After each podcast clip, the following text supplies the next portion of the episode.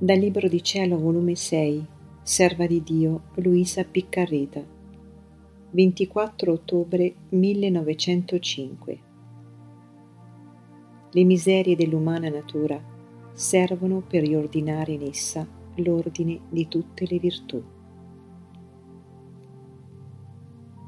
Considerando la mia miseria, la debolezza della natura umana, mi sentivo d'essere un oggetto tanto abominevole a me stessa ed immaginavo come più sono abominevoli innanzi a Dio e dicevo tra me, Signore, come si è fatta brutta la natura umana. Or venendo, quando appena mi ha detto, Figlia mia, niente è uscito dalle mie mani che non sia buono, anzi, ho creato la natura umana bella e speciosa.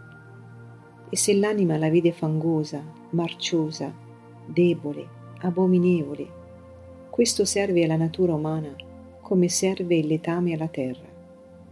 Che chi non capisce il tutto direbbe, pazzo è costui che imbratta il terreno di queste lordure, mentre chi capisce sa che quelle lordure servono a fecondare la terra a far crescere le piante e rendere più belle e saporite le frutta. Onde ho creato l'umana natura con queste miserie, per riordinare in essa l'ordine di tutte le virtù, altrimenti resterebbe senza esercizio di vere virtù.